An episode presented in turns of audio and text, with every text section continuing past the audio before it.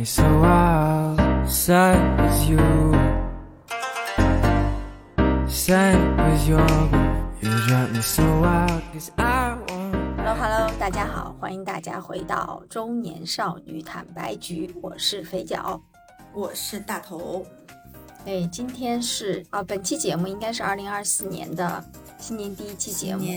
年呀，新年第一期节目，对，然后大家节目非常重要。但大家我要提前说一下，因为大家应该也听到了，我们新的一年的片头和片尾曲都会有一些变化和更新。就我们俩不是延续了每年更新一次片头和片尾曲嘛，给大家一些新气象。然后也希望大家喜欢我们二零二四年的选曲啊，因为你知道，你记得二三年的时候，呃，片尾曲经常会被人问，经常有人在留言里问说片尾曲是什么，然后就好像感觉是听得很很感动还是什么，对。然后等二四二四年我们有一些新的更新，嗯。对对对，好的。嗯，那我们本期其实是想聊一个，嗯，不能说是书的推荐吧，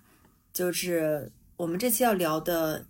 音乐人，那是就是以及他的背后的一些故事，以及随着他的故事一起，还有相关的书籍，我们想聊的这个人呢是坂本龙一。对，嗯然后为什么就是这个契机是怎么来的呢？其实是大头在看各种大家知道，就是去年的年终的各种榜单、各种总结、各种东西的时候，哎，我无意间就瞄到了这个豆瓣的这个书的书单的一个年度的一个评选。那在这个年度评选里，当然是非常多优秀的好书。那当时让我一下子就是眼前一亮的，就是坂本龙一的这本叫《我还有多少次能看到满月》。可能是因为这个名字它很吸引我，也可能是坂本龙一这个本身他我知道他是个作曲家，非常知名的音乐人，但是我不知道哦，原来他还写了这么一本书。那他为什么要写我还有多少次能看到满月？其实我会我是抱着一个非常大的一个问号，然后去点开那个豆瓣介绍这本书的那个页面，然后我就打开微信读书开始看这本书。然后为了这本书，我又续费了今年的豆就是微信读书的会员。因为他哦就不是会员，他只能看几张，对，是会员才能全部看完，对对对对。然后又可能刚好是因为他开始在讲这个书的开始的时候，他就在讲他其实是患了就是口腔癌、喉癌嘛，然后。呃，就讲他刚开始前面几章就开始在讲他的一些如何去，呃，这个这个癌癌细胞转移的过程，他如何接受治疗，以及嗯这种东西吧。然后我就突然间，呃，可能比较能感同身受吧，因为我爸爸其实不是也患癌症嘛。嗯然后我就其实，在看的过程中，呃，有被带入一些情绪，但后面其实越看越发现，哦，就是是一个更宽广、更宏大的一个这种呃叙事的一个这种背景跟环境。然后他整个人，我对他整个人也产生了非常大的一个兴趣。嗯，在读这本书的过程中，然后也看了他很多纪录片，然后了解他这个人，和听了他的很多的呃音乐。嗯，嗯因为因为嗯，坂本龙一他是今年的三月份哦，sorry 是去年的三月份，呃，与世长辞的。然后他这本书的出版呢是在后面六就是六月份就出版了，就是实际上他这本书呃，也就是他在嗯，因为他之前就因为抗癌抗了大概六年的时间，所以他其实最后生命的最后时刻，他就在为这个东西做一些准备了。所以其实这本书可以在他呃离开我们之后，很快的就可以就是面试，然后呃不是那个面试啊，是就是我们能看到这本书，然后也是归功于说他对于他生命结尾这段时期的一些准备。对，然后嗯嗯，我看完的之后，我其实有一个阅读的建议啊，我是建议，如果说，呃，因为因为坂本龙一出过还有另外一本自传，就是《音乐及自由》那本，其实我没有看过。如果说大家没有看过他的一些自传，或者说只是听过他的音乐等等的话，我是建议这本书先看后记的，就是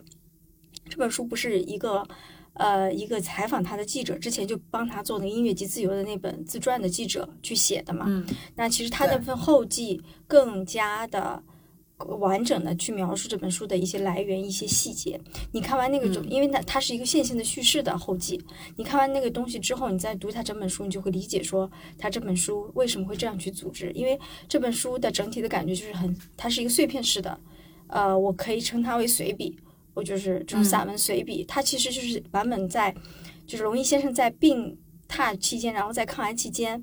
他去呃很细碎的去写他的一些回忆、一些思考。呃，一些总结，一些创作上的感悟。那我一开始在读的时候，我感觉是就太偏碎片化的。但是当我读到最后，读完后记之后，我就我脑子里面就突然那个完整的画面就出现了。所以我就会觉得说，呃，如果大家可愿意的话，可以先试试读后记。嗯，当然你可以先形成一个完整的画面，然后你再读去读前面。我觉得会适合我。呃，我按顺序读的会是两种不同的感受，就是我是把碎片在那在最后读后句的时候拼成一个完整的画面，你也可以带着一个完整的画面再去读它的，就是并并析随笔，就有点这种感觉。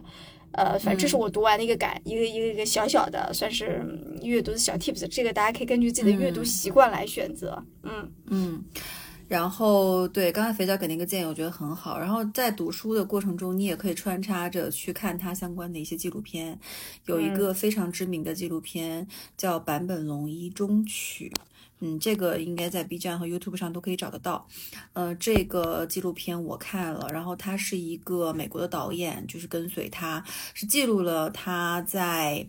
呃，就是患了这个喉癌的前后五年的一个生活，然后叫中曲。就我觉得很神奇，它叫中曲，其实既是指可能，呃，他这个人到了一个人生的这种一个阶段，就是就是到了一个尾端的这样的一个终，就是终终结的这样的一个状态，最后的时间的一个记录，也可能是他对于。因为坂本龙一他为很多知名的这种电影配乐，然后创作出非常非常优秀的作品，但是他可能在为电影配乐的时候，和他自己在自己去探寻做一些他自己喜欢的音乐的时候的整个的状态和目的性都是完全不一样的。那所以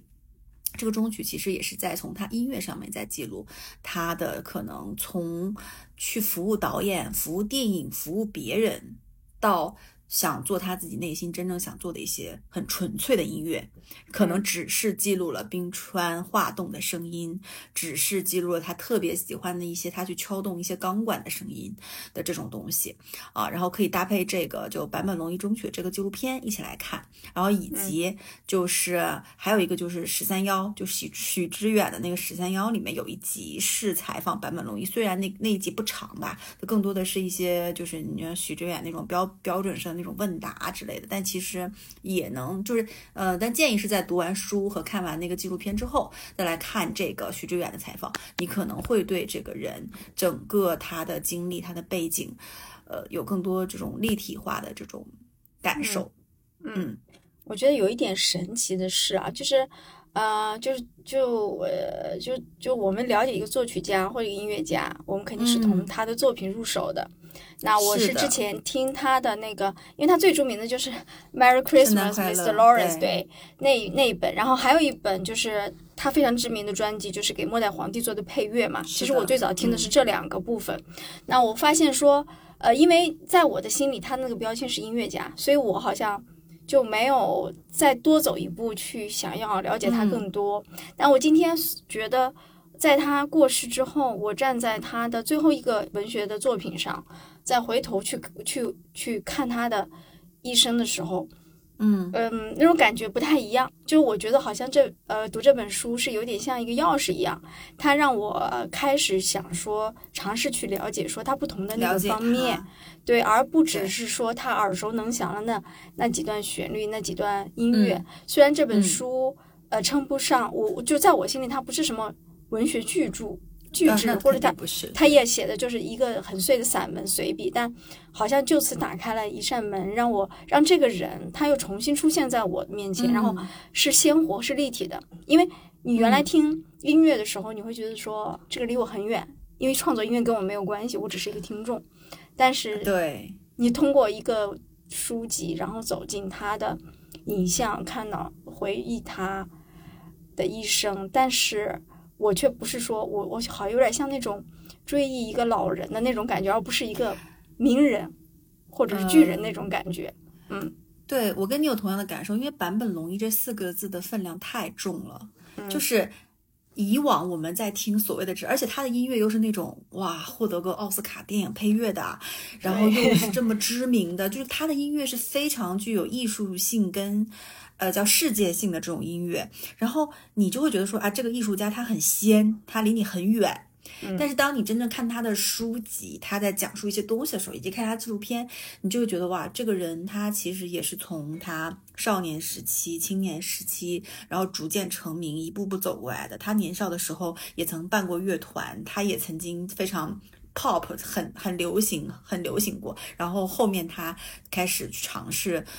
他还当过演员，然后他还配乐，他也成名，然后他也迷茫过，然后后面他又患了癌症，他也经历过几次婚姻的这样的一个失败，然后你觉得他很鲜活走到了你的这个生活里，就是呃，可能是我唯一或者是应该是我了最想去深刻了解的一个音乐家或者艺术家吧。嗯，之前没有这么去想要去探寻一个音乐家背后的这种故事。的感觉，嗯嗯，对，所以我其实呃一直有一种有一种那种想法，我觉得这种想法有点说不上是有点固执还是什么，就当一个东西，不管这个是书也好，音乐也好，还是什么影视剧也好，电影也好，当它处在舆论的最高峰的时候，我会排斥，我会有点排斥，呃，我会觉得说，呃。当他在那里闪闪发光，每个人都在谈论他的时候，是不是我们靠近他、认识他的最好的时间？因为那个时候你去靠近他的时候，你会带着一些，或许一些偏见、一些舆论对你的影响。而而今天我重新认识坂本龙一的时候，其实我偏偏是错过了那个最高峰的期时间，因为尤其在他三月份过世的那段时间，哇，朋友圈也好。各种 A P P 也好，各种网站也好，都在追忆它，都在把它往一个顶峰上去推的时候，那个时候我，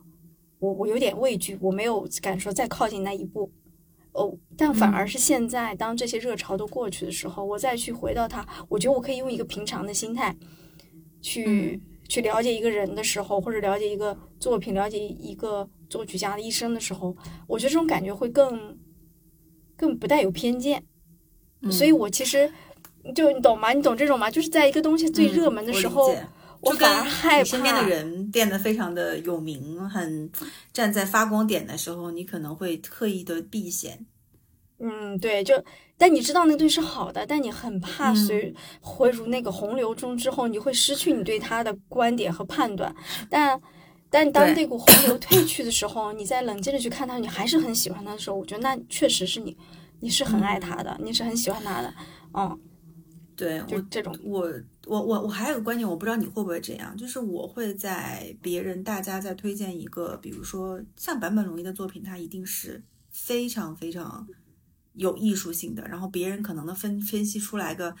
什么一二三四五六七八，但是我其实我其实只能听到的时候，这个让我很安静，让我很就我觉得好的音乐是。呃，就我可能说不出他多多么高大上的东西，我也不能像乐评人那样去讲出很多东西。但是我觉得好的音乐是你在一个，比如你心情很烦乱的时候，你听到这个音乐，你突然之间就能静下来；或者是你在开着车的过程中开着，然后打开一一段音乐，你突然之间就能帮你在心里面提供一些能量，然后能让你可能去做出一些。嗯，当下可能无法，就是你觉得很纠结的选择或判断也好，你听了这个音乐，它能给你力量，然后帮你做出一个选择，帮你做出个判断。就是我觉得好的音乐是它能够打到你的内心里面去的这种音乐。当然，我可能没有办法去说出来这个音乐它哪里好，它怎么怎么样，但是在听的过程中，我能感受到那份平静跟力量感。我觉得可能它就是好的音乐。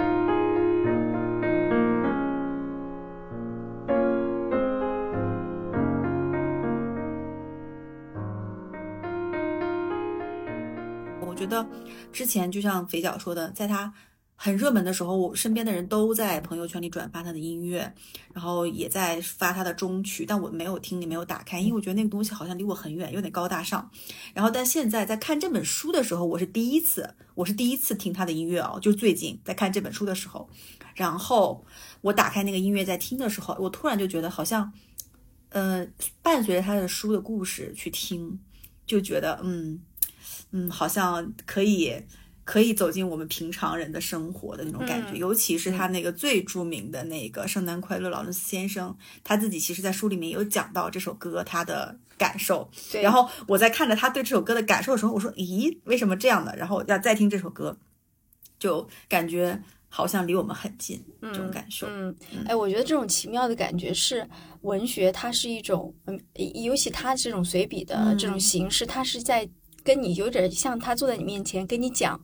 他的感想、他的感受，就像两个朋友在聊天一样。这种时候，他会把你不知不觉中把你们俩的距离拉近。这个时候，你再去配着他的文学的文字去听他的音乐的时候，你会觉得你更了解他。这个时候，你他的音乐反而会离你更近。所以这个东西很很奇妙，就文学和音乐可能结合在一起的时候。或许是一种呃很好的习方式去去了解这些东西，嗯，而且你知道，当你真正想了解一个东西、一个人的时候，你真的会搜集所有的资料去看，然后你搜集你，然后你看的东西越多，比如说视频、影像资料、各种他的采访，然后书籍、音乐，你就会整个他这个人在你面前变得立体起来了，对，就是很奇妙的一个过程，我觉得啊，就是，然后我们接下来我就可以先介绍一下坂本龙一。因为其实，在网上他的介绍也很多，然后我们可以简短几句话介绍他，然后我们就开始进入今天的这个书的这个介绍的过程。嗯嗯嗯嗯呃，坂本龙一，我觉得主要的几个他的几个 title 吧，作曲家，嗯，钢琴家，歌手。唱片制作人和演员，就他的身份，对他的这几个身份，一二三四五，他五个身份缺一不可。然后我们接下来会讲为什么他五个身份，就是他为什么这么多身份？他不就是个音乐人，是个作曲家吗？那首先呢，讲到他作曲家，我觉得就不用说了，因为他为非常多的电影去配乐，像呃，就是他跟呃。大卫·鲍伊和北野武出演的那个电影《圣诞快乐，劳伦斯先生》，他同时是里面的一个演员，并且为这部电影做了配乐。嗯，然后他也为《末代皇帝》去配乐，他也是里面的演员。然后最终这个获得了奥斯卡的最佳原创配乐奖，可以说，嗯，他应该是第一个获得这个奖项的亚洲人。嗯，然后呢，所以他作为作曲家的这个身份，我觉得可能是最被大家熟知的。嗯。也是最广为流传的。那么第二个身份就是钢琴家，因为他其实到了二零一零年之后，他更多的身份去转化成了他去，嗯。弹很多钢琴独奏曲，然后包含后面他其实做了非常多的线上的、线下的欧洲巡回的这些演出，都是以钢琴家的身份去做的。包含他的书中其实也讲到了，他去寻觅那些什么海啸钢琴呀，然后他去寻觅各种音乐呀，他其实都是在以钢琴家的这个身份去做。那接下来的身份就是歌手，歌手这个其实也还挺就挺挺挺有意思的，就是他最早的时候刚开始大学。他不是在东京艺术大学嘛？然后他当时在东京艺术大学的时候认识了两位，就是他那个后面那个乐队叫 YMO，这个两这个组合的成员。然后他跟这两个就这两个组合成员分别叫细野晴臣和高桥幸宏，在这个书里面他也经常提到这两个人。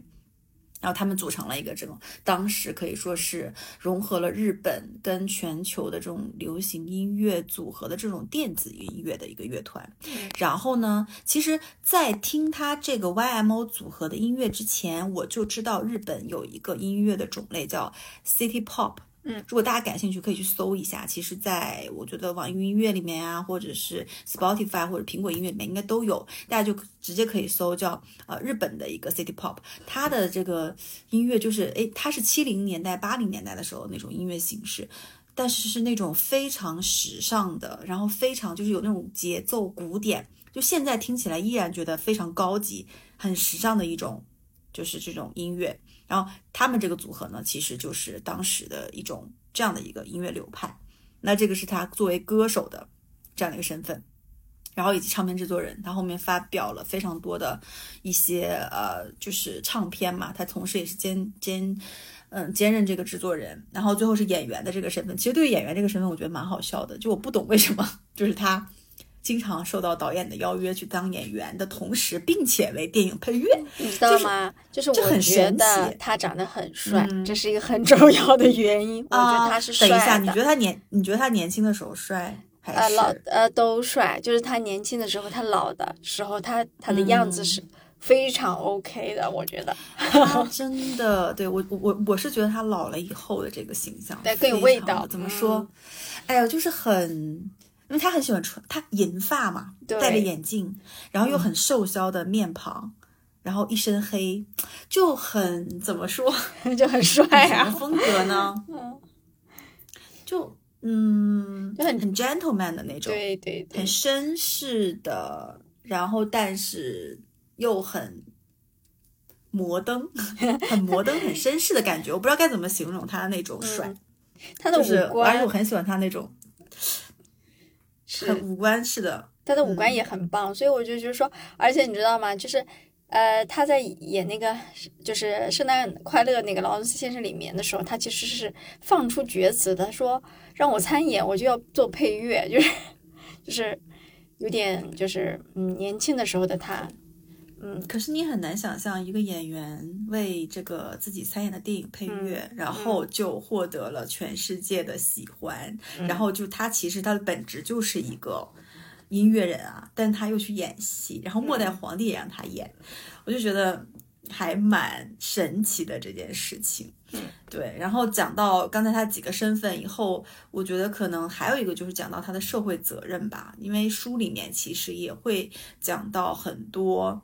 嗯，坂本龙一先生在日本的就是这种像，就是大家也知道啊，核核武器试验啊，然后包含核辐射，在整个日本的影响下，然后他其实是为了环保，为了这些反对核辐射，他做了非常多的工作和贡献的。嗯，他是一个非常有社会责任的这么一个艺术家。嗯嗯，是的，嗯嗯。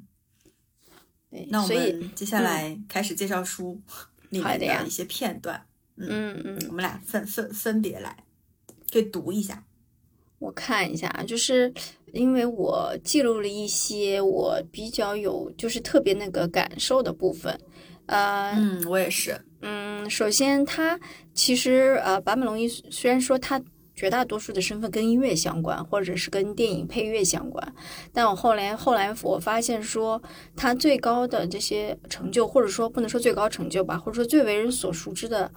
作品其实都在他年轻的时候都已经完成了。他获他的末代皇帝获奖的时候，他那个时候三十六岁，应该说正值壮年。但之后你就是，呃，你能够大家耳熟能详的作品，几乎都是在他三十六岁之前，就是他就是更富有旋律的那部分的配乐带来的。那后面呢？我后来我读这本书，我发现他进入了更多的艺术领域的探索，尤其是说他有讲过。一些跟装置艺术相关的，当然还是脱离不了音乐的这个部分。他用一些超越五线谱的方式再去表达他的理念，表达他的音乐。然后我其中记录了一段是说，当时那个呃呃，应该是日本地震后的海啸，然后他在二零一二年初。啊，他这样写的说：“我得到消息说有一架钢琴被海啸的泥水淹没，于是特地前往宫城县名曲室观看。实际看到钢琴时，我的第一反应是钢琴的坚固程度超出了我的想象。即使遭受了如此大的灾难，它的形态也没有像其他乐器那样支离破碎。当然，由于长时间的浸泡在盐水中，金属琴弦已经完全生锈，木质琴键也因啊浸泡。”而膨胀，有一半按下去无法恢复弹起，就是它无法被轻易的修复，即使修愈修复一部分，也无法用一般的演奏。然后他说，他感受到，他从这架钢琴里，他感受到自然的力量。海啸摧毁了人类的自负，让这架钢琴变成了更加接近自然本身的形态。然后。这架钢琴因为原来是教具嘛，然后他就他说他就我不禁想立刻接手它，然后把它带回家。然后他在二零一七年的时候，就是五年后创作了一个装置作品，叫《你的时间》。然后他也用海啸钢琴的声音制作了就是专辑。所以，嗯，就是他自己也提到说，从那个时候开始，他的我的创作方向就开始摆脱五线谱的限制。五线谱是音乐作为线性时间艺术的一种便利规则。我投身装置艺术的制作，也深深的与我想要逃避规则的愿望有关。所以，嗯，我会看到说，他好像开始超越着作曲，超越或者音符本身，去探索艺术的更宽的领域和边界。这个其实是。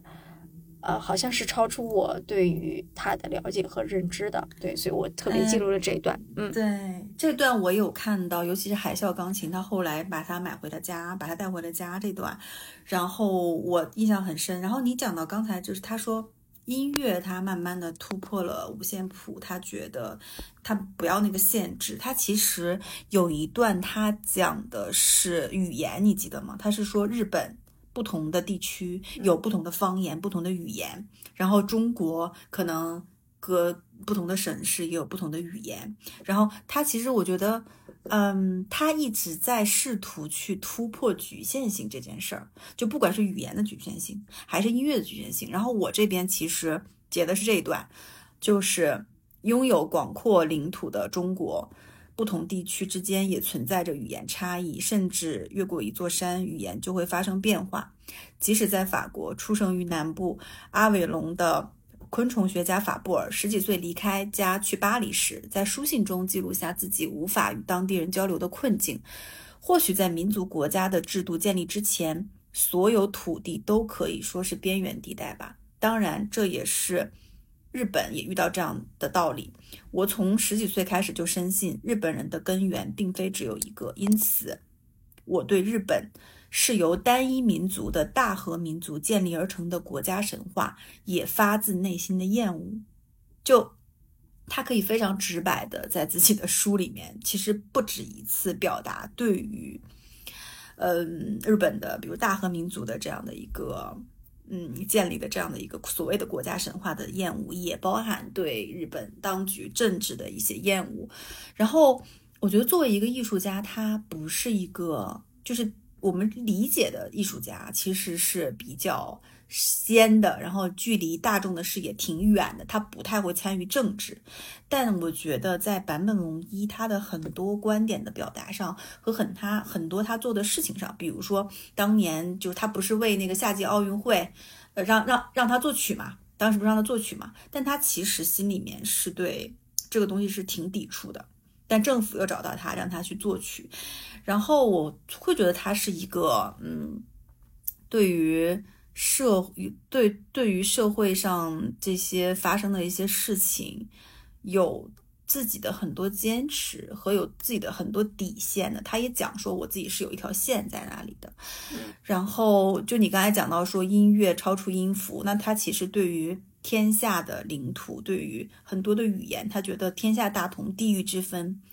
他觉得很多是没有必要的，可能更多是政治因原因导致的。但他觉得可能语言也好。就跟音乐一样，它是应该突破地域的、突破国家的，然后大家是没有疆域的这种，就很自由的这种想法。嗯嗯嗯。然后我在里面还看到有几段，呃，会比较，我也比较好奇，然后也会那个，就像你刚才提到的，就是因为他最为知名的作品就是《Merry Christmas, Mr. Lawrence》那一段，他的自己的看法。然后我还我特别复制下来，他他这样讲，他说，嗯，我不愿意把改变他人的看法当做自己的动力，只要能默默的做自己想要做的音乐就足够了。虽然我的最后一一首作品不一定是好的，但我不会把打破版本龙龙一等于圣诞快乐劳伦斯先生这种刻板印象当成余生的目标。如果为了这个目标使用我剩下的时间，实在太傻了。这就是经历了各种心境变化之后。现在我对这部作品的真实看法，就，嗯，你知道吗？就是他的他的首部，就是他乐队解散之后，他首部电影配乐几乎成了他人生的顶峰。就是可能在一个我作我作为一个普通的听众来说，哦，在我看来，就是那个东西几乎成了他的代表，他的顶峰之后，但是他最后他离世的时候，他七十岁嘛，七十还是七十一岁，然后，呃，那个时候他剩下的人生的这么多年里面。他一定是经历了很多的反复的纠结，或者是思考，或者是和自己的斗争抗争。我觉得他写下这段话的时候，我就我能感觉到他的释然，他以至于包括他后来他在纪录片里也好，他在十三幺里面也好，就表现出那种他已经不再去追求旋律了。就是当时那个有一个有一个那个纪录片导演在那个观影会上说说这个音乐，呃，他是这么讲，他说这个音乐我不是非常的喜欢，是因为这个音乐它是属于宇宙的，它是属于自然的，但是它在旋律性上，呃，可能更弱，所以就于我而言，它可能不是最好的。但是我觉得对于坂本龙一来说，他已经很欣然的接受了这一切，他后面探索的那些东西都是他可能对于世界、对于宇宙、对于他自己最嗯底层的那些东西的思考的基础上产生出来的。而我作为一个嗯。听众，当然我最喜欢的还是他旋律最好的那些作品。嗯。但是嗯。他已经明确知道说那个不是他的目标了，我就觉得说他可以，嗯，把自己从那个高峰的作品里面那种心境里面抽离出来，然后去制定说自己更更要的是什么，更多那些目标的时候，我觉得挺挺棒的，就是这其实有点难，嗯嗯，我觉得对于大部分普通人来讲，就是你其实人生，就我觉得像对于我们来讲吧，我们人到中年的我们来讲，其实人生都是有过曾经有过巅峰的，但是呢，我们现在其实换一种说法，其实我们都是在从那个巅峰再往下掉。嗯。嗯，在从那个巅峰往下掉的过程中，你说你要一直去看着你的那个巅峰，然后去后悔懊恼吗？我觉得不是。就我最近越来越多的，包含在看他的书的过程中，我会被他的很多观点和他引用的很多人生观、价值观所去触动。就比如说，嗯，我接下来要分享，就是我为什么看这本书，以及我想知道为什么他这本书叫我还能看到多少次满月，也就是这本书的第一章，他讲到了他曾经为一部电影叫《遮蔽的天空》配乐。那《遮蔽的天空》这个小说的原作者叫保罗·沃尔保保罗·鲍尔斯，在电影的结尾呢，这个鲍尔斯他原声朗读了这段话，这段话也是我觉得整部书里面最触动我的一段话，然后也是这本书可能为何从为何而来，就是为什么叫这个名字的这段话吧。然后我先给大家读一下，嗯、这段话是这么说的：因为不知死何时将至。我们仍将生命视为无穷无尽、取之不竭的资源。然而，一生所遇之事，也许就只发生那么几次。曾经左右过我们人生的童年回忆，浮现在心头的时刻，还能有多少次呢？也许还能有四五次。目睹满月升起的时刻，又还能有多少次呢？也许最多还有二十多次。但人们总是深信，这些机会将无穷无尽。就这段话啊，我当时在读完这段话的时候，你知道我的这浑身起鸡皮疙瘩那种感觉吗？就我不知道，可能在更年少一点的我，三十五岁以内的我在读这段话的时候，我可能感触都不明显，但是也可能是因为我现在在异国他乡，我就会想，比如说他说我们还有多少次机会看到满月？那我对我来讲就是我有多少次能跟父母一起看满月？我有多少次能跟父母一起过新年？我还有多少次机会能跟好朋友、跟闺蜜一起，就是喝酒畅怀的这样的聊天发疯？我还有多少次能去呃跟就是曾经的好友一起，就是毫无忌惮的去讲述自己当前的困境跟想法？就我觉得其实。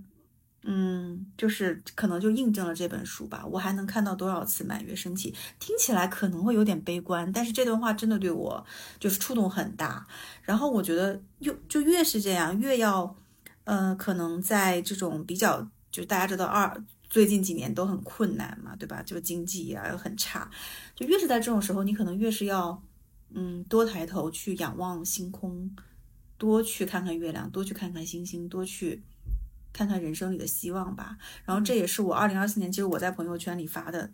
就是其实我不想做什么年终总结或年度畅想，但这句话给我非常大的一个指引和鼓舞。然后我也把它发在了我的朋友圈的二零二四年的尾，二零对二零二三年的尾，二零二四年的初的这样的一个位置。然后我希望它能给我二零二四年一个更大的一个指引吧。嗯，就是我觉得，因为这本书出版的时候，我坂本龙一已经离开我了嘛。然后当你看到说这本书的标题叫“我还能看到多少次满月升起”的时候，其实这本书的书名本身就带着巨大的悲伤，因为那个时候他已经看不到了。然后，嗯，所以其实我觉得用这句话作为标题，呃，也非常适合，然后也非常能够，呃，就是引诱你吧，然后去了解他，因为那个时候他已经看不到了，但是。你可还可以通过这本书跟着他一起再去回顾一些他就是在世的时候的一些思考，对，嗯，然后我还记录了一段是跟疫情相关的，因为因为他也经历了和我们一样经历了疫情，然后呃他在书中，因为他曾经在那个疫情当时还呃还做过一次线上的那个那个演奏，其中还用了那个由中国武汉生产的那个那个叉嘛那个乐器。然后他最后还用中文说了一句，就是加油什么的。然后就就是他在中国听观众这里的人缘真的是非常好，真的非常好啊。对，然后他有很多中国的粉丝啊，他在书里也有记录。然后他疫情这段他是这样写的，他说：“嗯，就像三幺幺东日本大地震一样，世界发生的巨变是非常令人震惊的。然而我又有一种强烈的愿望，不想轻易的忘记这种冲击。”这种百年一遇的大流行病，对我们大多数人而言，肯定是一生中第一次，也是最后一次经历。至少我希望是这样的。而且考虑到新冠肺炎疫情的全球性感染和爆发，可以认为这是人类经济活动过度破坏自然环境，以及对整个地球进行城市化的结果。为了将这种反思应用于未来，我们必须牢记这种因为自然界传来的求救信号，而对经济活动紧急踩下刹车的经验。然后，呃，因为在那个十三幺里，他也和许志远在说，他说其实人类就是，他说因为我我自己在和癌症抗争，然后我认为人类就是地球上最大的癌症，呃，然后我觉得说，对他他就是他，嗯，虽然他后来年纪也大了，但是他其实对于呃自然也好，对于人类也好，这种生存的机遇，他其实是有很多的反思的。但是可能作为一个艺术家，他也讲到说我们可能做不了什么，但是他还是努力的，哪怕在生命最后的一段时间里面，他也努力在用艺术去表达他想要表达的东西。只是可能不像年轻的时候，他参加学生运动，走上街头，对吧？用那种更年轻的、更激情的方式去表达，而他现在可能更内敛了，更更可能更希望持久的带来一些影响。嗯嗯，是的，然后。讲到疫情，然后我其实就是比较呃印象深刻，在他书里面很多章节都有提到过的一个，就是我们提到日本就不得不绕开的，就是日本的核辐射的这个问题，因为就是他书里面有很多章节都是在讲他反核理论，然后他跟很多其他的艺术家一起去做这些反核的这些运动的一些。比如说，为了这种的演演奏会啊，然后或者是一些这种活动的发言啊，然后我这里摘录了一段话，就是讲他有去参加音乐节的，说音乐节的活动正式开始前，在会场四季之里草坪上会举行一个仪式，大家一起来铺开一张巨大的方巾。我下车朝那里走，看见一路上摆满了摊位，其中一个摊位是一位老奶奶在卖水果。他笑着对人们说：“福岛的桃子很甜，很好吃，但孩子们最好不要吃哦。”他清楚地知道体内辐射的危险性，同时还在卖那些桃子。看到这一幕，我一时竟不知是喜是悲，心情十分复杂。老奶奶还说：“但老人吃的话没关系。”嗯，就你看到这段话的时候，你能就是我们其实知道。就我们可能大多数公正，就是公众对于日本人有的时候有点恨，有点可恨的，就是关于日本的这种核辐射的这种对全世界，现在是对全世界的整个的危害，然后你会对日本人觉得深恶痛绝，对吧？但其实看到说，就他表达的是，就日本的民众其实深受其害的。然后你像在福岛生活的这个老奶奶，她肯定常年就是受受这个核辐射的一个影响。然后，嗯。但他没有办法，他要生存，但他不建议小朋友吃。然后，嗯，然后这后面还有一段是讲，就是很多人，很多日本人，他们为了测，就他们在买一个东西或去个地方吃一个东西之前，他们会有个那个叫，就是测核辐射那个叫辐射针、辐射剂、辐射针，但他们不从日本本地买，他们从中国买，因为他们不相信自己国家生产的东西能测得准，就是这个辐射。其实这个就多少有有点可笑，但又有点好像感同身受，嗯，对吧？就是就是每个国家可能都有这样的一个问题，但是关于核辐射这件事情，嗯，不是二零一一年的时候发生的嘛？福岛核福岛核事故爆炸，对吧？然后我们应该是去年吧，就是那个一个鱼排废水，就是那个排废水，我感觉这件事情好像每过十年，每过几年，就是会有一个大的爆炸，大的一个发生，然后就对全人类的影响，尤其对整个日本社会的影响，我觉得可能是一个非常复杂和持久的一个挑战吧。嗯。嗯。就这块儿对我会对这个印象蛮深刻的。嗯。嗯但我也就就我在书里反正也看到了他很 作为一个普通老人的一些很呃怎么说呢？我不知道说是可爱的还是真实的一面。就让我读到那里的时候，我就不禁的发笑。然后我那种发笑的感觉不是说我嘲笑他，而是当我看到他也有那种普通老人的一面的时候，我会觉得他很有趣，他很真实。就是他不是讲到说他患癌症了嘛，然后他一开始是坚持着用一些就是呃西西方医学的这种方式去治疗，后来那癌症不停的扩散啊，他也很无无奈。然后后来有段时间，他跑去那个夏威夷，在那里休养的过程中，他在那里用一个当地的医生治疗。然后他说有一种治疗方式是把全身涂满绿色的草药，然后去排除化疗带来影响。然后看到那里的时候，你知道我脑子里面就浮现出一个呃一个老人，他在顽强的命就去应对生命的对他带来的这种可能不公，然后他想去更他想去活下去，然后他在尝试不同的方法，就是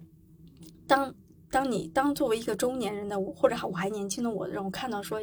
我全身涂满绿色的草药就能去抵抗化疗带来影响的时候，我第一反应是我不相信的。我一但但我觉得说，如果今天这是我的家里的一个老人，我会支持他去这么去做，因为这是他对于他自己生命的挽回，他在生命抗争中他能做的所有努力，他都会去做。但我就会不禁觉得说，嗯，这个时候他就会露出一种那种那种老人的那种那种可爱的感觉，就是他会去接受所有的疗法。甚至是嗯可能是一种我们所谓的土疗法，这可能在夏威夷来说就是一种土疗法。那我们身边也有老人会去在是不是中医那里，或者在是一个什么村里的这种什么赤脚医生那里就得到一个偏方，然后就去，但是那背后都是他们想要去延续自己的生命，想要可能更多的留下更多的作品，去顽强嗯抗争的这种感觉。然后我就我我读到这些文字的时候，我就会觉得这个人很可爱。然后有着寻常老人或者寻常病人身上那种，呃，那种又不屈，然后又要什么方法都去试的那种感觉，对。然后我还特别记得这种，对，就你看他的这个描述，你会觉得他离你很近，对，是他不是一个高高在上的，离你很远的、很 仙人的这种感觉。对，他也会生病，然后他也有自己的很多固执的地方，也有你比如说，他还就是呃，在见那个什么日本那个什么公主的时候也很紧张，就他嗯也很喜欢一些什么明星，就是对，呃，就就而且他你知道他嗯，人生其实他本人人生是有三次婚姻的，嗯，他第一个第一段婚姻好像是大学期间。但两年就离婚了，然后他好像每一段婚姻都是生了女儿，就是有好几个女儿，然后有一个女儿，呃，就是也唱歌很好听，然后在他的一部作品里面好像也有在演唱，嗯，就是这个帅老头儿就真的挺厉害的，嗯，嗯，对。要是我，我也我可能也会去沉迷帅 老头。帅帅老头，对，然后年年轻时候也蛮帅的，然后尤其他的音嗯乐在听的同时，你就会想哇，这个音乐是怎么怎么做出来的？怎么会就一听？哎，你听他的音乐是什么感受？嗯，我记得我清楚的记得我读书的时候第一次听就是 Merry Christmas, Mr. Lawrence 的时候的感觉，我我自己的第一感觉是忧伤，然后这种忧伤的感觉一直延续到现在，我都没有把这个啊，词你是从忧伤对和这部作品解开。我当时第一我没有看过这部电影，第二我确实不了解作曲家本人。然后我听了这首曲子之后，我觉得它好像触动了我内底深深的那种忧郁的感觉。呃，当然得嗯听，就是然后周末的时候，因为我在家看书嘛，我就放了他《末代皇帝》的配乐，然后我发现我儿子后面每一天都在哼那个就是《Rain》那首歌的里面的一些旋律。嗯呃，就是他可能也不知道说这个作曲家是谁，他是不是还在世，他是为了什么写的这部，但那个东西很触动他。这个东西，嗯嗯，对于人类的心灵来说，我觉得是，呃，好像是没有区别的但是我觉得，但我觉得每个人对于这个作品的认知都不一样。比如说，可能我的第一反应就是忧伤，但我不知道，我不知道你是什么哦。嗯，讲实话，我在我不知道是不是日本的作曲家，其实很多是有相通之处。嗯就日本的作曲家给我的感受，就是听《圣诞快乐，劳伦斯先生》这首歌的时候，我好像也能找到像宫崎骏那电影里面的那种配乐的感觉，久石让的音乐。嗯我不知道你有没有那种感觉，就是都是很，呃，就是很自然的，然后很宏大的。我没有悲伤，但我在嗯听的时候，就会让我内心很平静，嗯很平静的感觉。然后当我在听《末代皇帝》里面他的配乐的时候，又不一样，因为我看很多宣传是说他当时做这个曲子的时候，他们之前没有来过中国，是他只是在中国待了两周的时间，做了这首曲子。但你在听这首曲子的时候说，哎，为什么这首曲子同时具有中国的民族性跟世界性，但是他又没有说很了解中国的情况下做的这个曲子，嗯。你就觉得很神奇。嗯。嗯。然后对，然后你在听这个音乐的时候，然后还有一个就是他替那个就是莱昂纳多主演的荒野猎人嗯荒域、荒野猎人》里面不是做了一个曲嘛，对吧？他在做那个曲子的时候，是因为他他其实那个时候好像已经患了癌症，然后身体其实不太好，当然不能一天工作很长时间，但是他实在太喜欢那个电影的导演了，他无法拒绝，然后接受了，然后他就替那个电影在作曲。然后我不知道有多少人会像我一样，会因为配乐去看电影。但说实话，这几部电影《末代皇帝》也好，《荒野猎人》也好，和这个《圣诞快乐，劳伦斯先生》，我都没有看过。但我想去为了这个配乐去看一下那个电影。嗯嗯嗯嗯，但是这样的，就是我后来听了一段那个《荒野猎人》的配乐啊，我的感觉是，呃，就是为什么我听完就劳伦斯先生就《圣诞快乐》那个之后，我没有嗯、再去看电影，因为音乐有时候太优秀了，他嗯会把电影的一嗯些部分会强调。我这是我我当时其实一直有心里那隐隐有一种这种感觉。啊，我觉得说，嗯其实最好的电影配乐，它应该是和电影融为一体的。你感受不到它的存在，但是你会就像海上钢琴家，对，你会被画面，你会随着画面那个走，然后可能当你看完这部电影结束之后，你才会回味起那种音乐。我觉得好像，因为电影配乐它毕竟不是主角，但我觉得坂本龙一的，尤其给就是 这就是圣圣诞快乐这一篇，他他的曲子太优秀了，我甚至会担心他把电影的一些东西抢埋掉，所以我其实一直没有打开过那部电影。但《末代皇帝》我当时是应该是先看过电影的，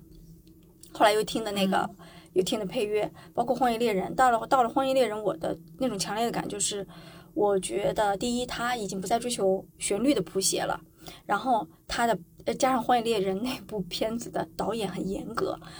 然后他的配乐似乎更更居于配角的部分，然后烘托电影的氛围，似乎可能从电影配乐的角度来说，他后期的作品反而是更加服务于。呃，电影的，但他他前期的作品真的是，但是太作为音乐本身太出色了，就是让你有时候不得不听到那个音乐时候，你就会想到作曲家，而不是 想到电影本身。是是嗯是，就是作曲的这个曲子 高于电影本身，其实这个是很少见的，我觉得。嗯嗯嗯，那我们差不多了，今天聊的，对，就是其实也不是一个书的分享，我觉得更多的是我们两个人对于 坂本龙一的喜爱吧。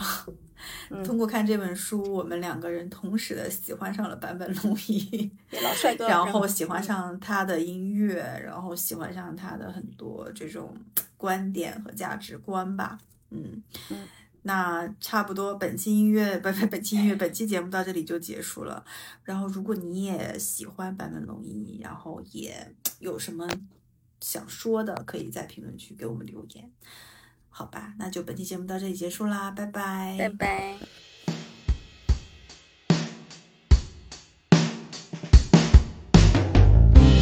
Everything should forget, everything should deny, everything should be end. Everything can forget,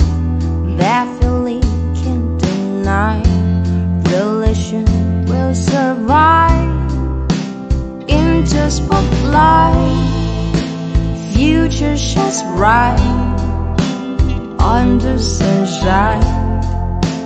void but alive. Even if sad, broke to the white, you're my desire.